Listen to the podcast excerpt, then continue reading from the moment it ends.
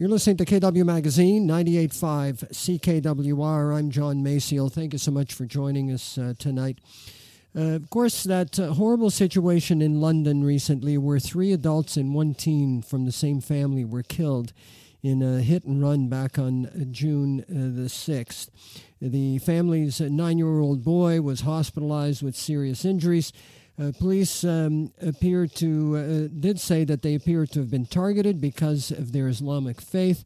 A twenty-year-old man was charged with four counts of murder at the time and one count of attempted murder.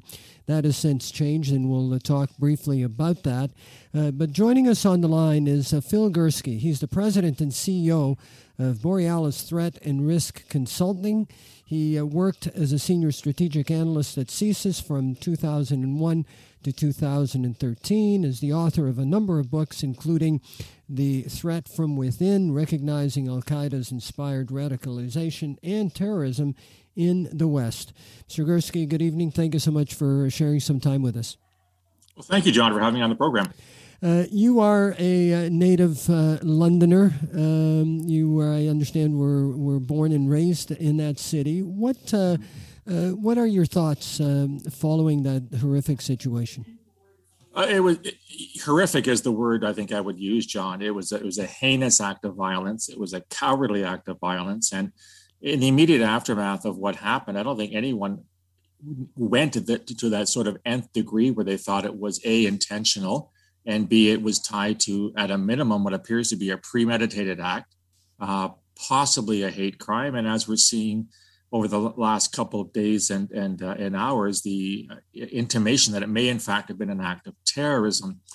You know, yeah, you're I'm born and raised. I, I haven't been, lived in London since nineteen eighty-three, so it's been quite some time, but it is my hometown.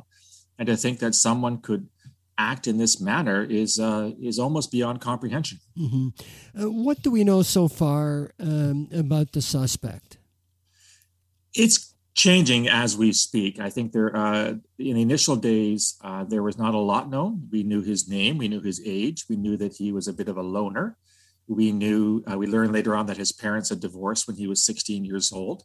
Uh, we knew that he a uh, bit of an online guy, although inc- in- incredibly, despite his online gaming I guess, uh, predilection. He didn't seem to have a lot of social media, which, which which struck people as very odd. If you're going to be online all the time, chances are you have a social media presence, and this young man did not. What struck me, John, I think, in the immediate aftermath, as we learned, started to learn things, was the one hundred percent conviction by friends, associates, his uh, father, that this young man never showed any signs of racism. He never showed any signs of what's been termed Islamophobia, a term I don't particularly like, but it is what it is.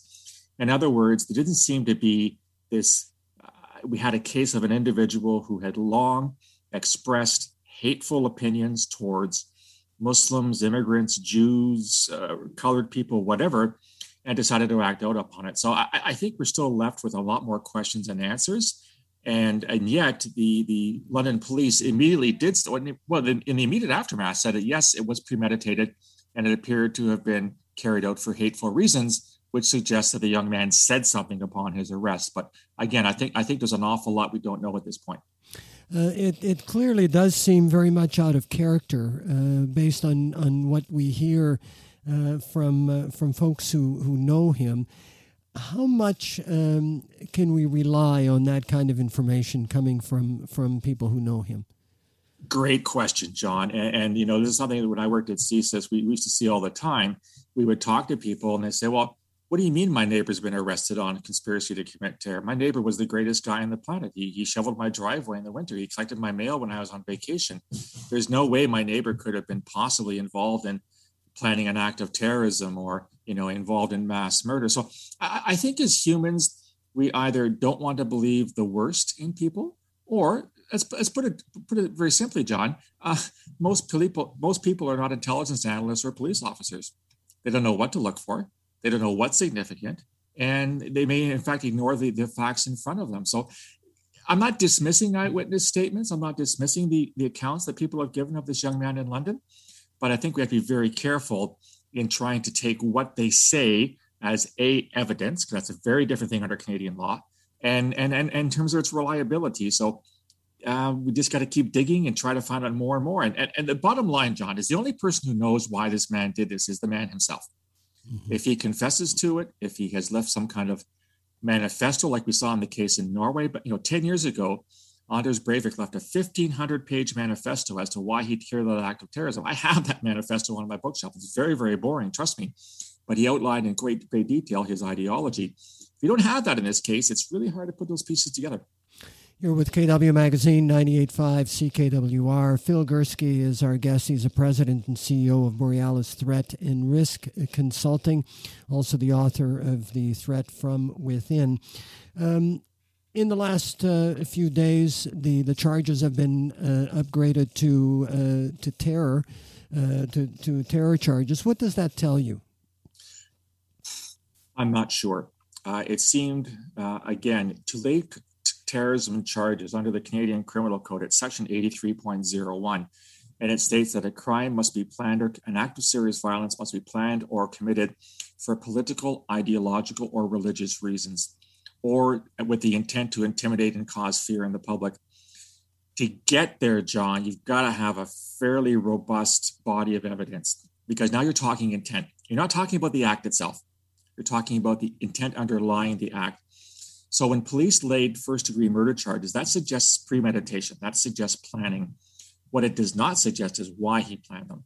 So again, unless there's a huge body of evidence that's been gathered relatively quickly uh, from this young man or from this young man's surroundings, it's hard for me to uh, understand how they could go to terrorism charges this quickly.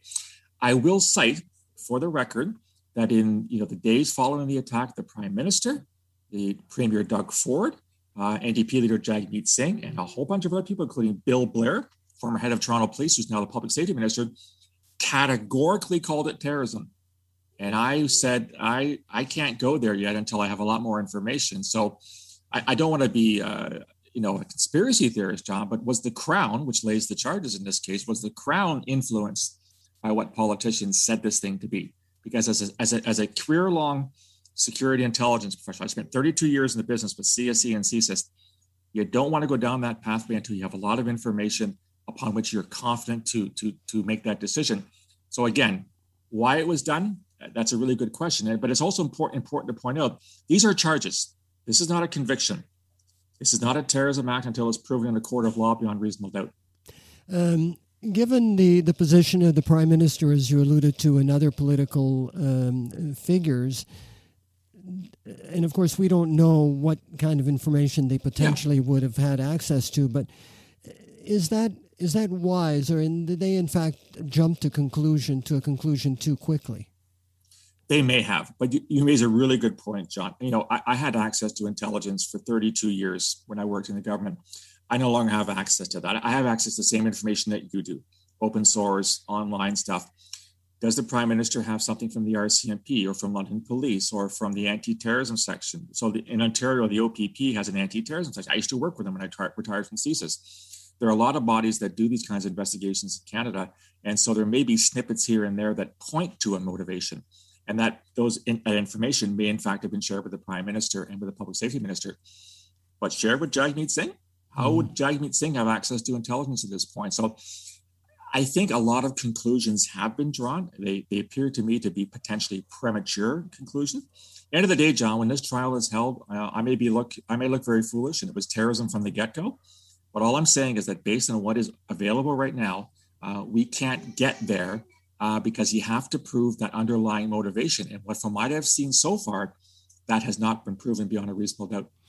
From a potential conviction point of view, is this a, a risky uh, decision by the Crown? Not really. Uh, I thought it would be, because if you charge someone with terrorism and the judge says you haven't proven that, uh, the charges are stayed. But I, from what I've read, he's also been charged with first-degree murder. That's going to be an, a fairly easy charge to prove. He did kill those people. It appears to have been premeditated. Even if they can't prove terrorism, they can prove first-degree murder. And in Canada, first-degree murder is a life sentence, minimum twenty-five years before parole. So I think um, unless there's some kind of extenuating circumstances, that is maybe mental health issues, which have been alluded to, by the way, in the media, and I'm not going to go down that path because I'm not neither a psychiatrist nor a psychologist, but if it goes according to plan, he will be found guilty of first-degree murder.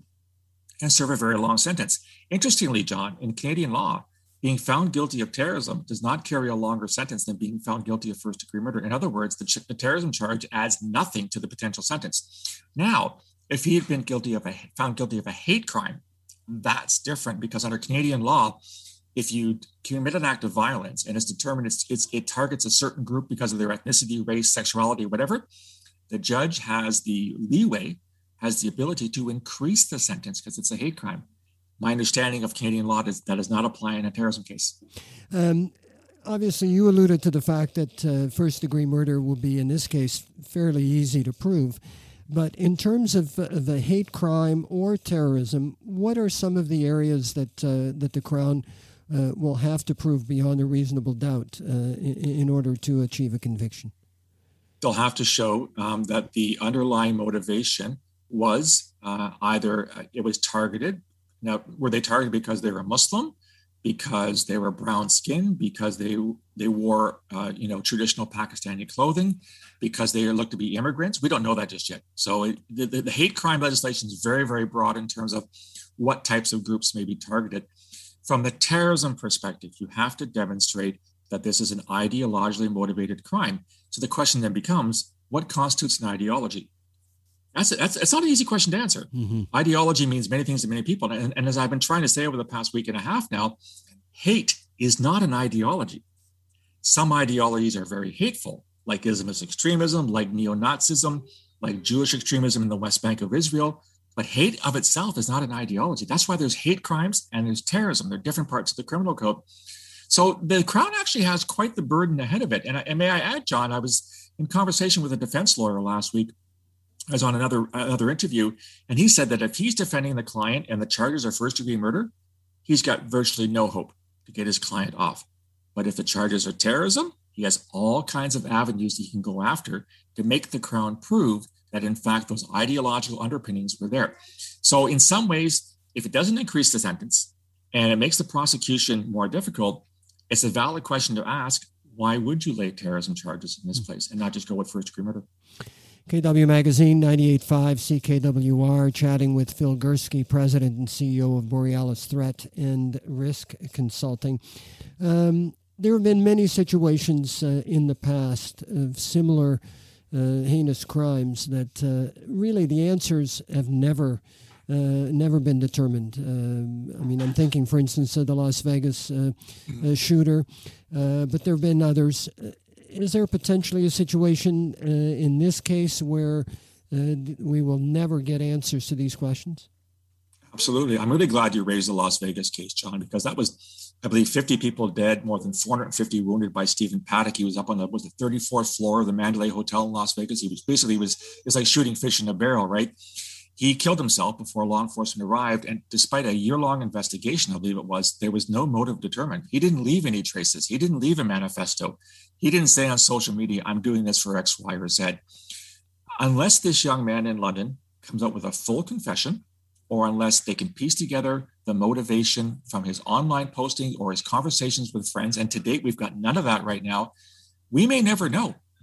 And so I, I understand the frustration that people feel in that regard, because we always want to know, right? We want to know what would cause a twenty-year-old man with no criminal record, no indication of hateful behavior in the past, what led him to cross that median in Northwest London, target a family for killing, run them over, and then drive away, only to be arrested, if, you know, within a half an hour later. I, I think humans always want to understand the why. And I think in incidents where we never get to the why, that strikes us as a very, as a very unsatisfactory result. But unfortunately, it does happen. It's happened in the past, as you pointed out, and it will happen in the future as well. Um, on the subject of, of terrorism, uh, I mean, the whole notion of terrorism, whether it's uh, uh, terrorism that in- is initiated overseas, uh, domestic terrorism, it has become so prevalent in, in the way that we look at many of these situations, where our initial reaction almost instantly is to, to think about terrorism. And, and is that a, is that dangerous in your opinion? I don't know if it's dangerous. It's unfortunate. I, I've always said, John, that we, we have terrorism on the brain. We've had it since nine eleven. Prior to nine eleven, nobody cared about terrorism. Now, I, I, I'm being a little facetious here. Obviously, C S I S cared about the R C M P, the C I A, et cetera. But your average citizen didn't really care about terrorism. It was something that happened, as you say, over there. Uh, if it happened here, it was so, you know, irregular and infrequent. I mean, my latest book is called The Peaceable Kingdom, A History of Terrorism and Canada, Confederation of the Present. And I can count on the fingers of four hands how many acts of terrorism we've had in one hundred fifty-four years. So it really is, it's it, it's kind of like a, a rounding error, if you will, uh, in terms of events that happen, uh, you know, yeah, on Earth. It worries me that people are labeling more and more things terrorism. And um, I used the phrase, which I hope it means something. You know, when everything's terrorism, then nothing is terrorism. I prefer to go with the criminal code, code definition, which I already cited, the ideological, political, or religious motivation, which is very hard to prove. We survived in this country, John, without terrorism legislation for about one hundred forty-five years. The terrorism legislation came in only after nine eleven. So think back, you and I remember the F L Q days mm-hmm. in the sixties. They were never charged with terrorism.